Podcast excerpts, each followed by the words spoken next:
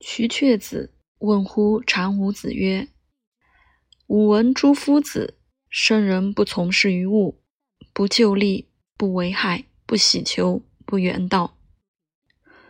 无畏有畏，有畏无畏，而游乎尘垢之外。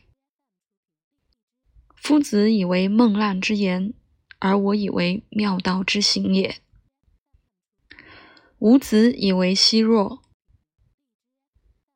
常武子曰：“是皇帝之所听盈也。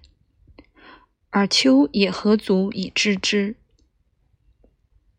且汝亦大早计，见卵而求食液，见蛋而求消滞。与常谓汝妄言之，汝以妄听之。吸盘日月，谐宇宙。”为其吻合，致其骨昏，以利相尊。众人异义，圣人于春，参万岁而一成纯。万物尽然而以是相运。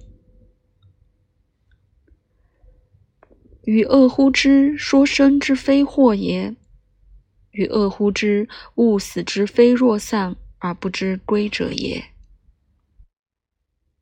利之基，爱封人之子也；晋国之始得之也，涕泣沾巾，及其至于王所，与王同宽床，食除患，而后悔其弃也。与恶乎之夫死者不悔其始之其生乎？梦饮酒者，淡而哭泣；梦哭泣者。淡而甜烈，方其梦也，不知其梦也。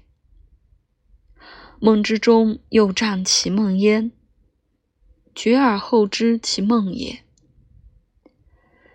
且有大觉而后知此其大梦也，而愚者自以为觉，切切然知之。君乎？木乎？故哉？秋也与汝，皆梦也。予谓汝梦，亦梦也。是其言也，其名为吊诡。万事之后而一遇大圣，知其节者，是旦暮遇之也。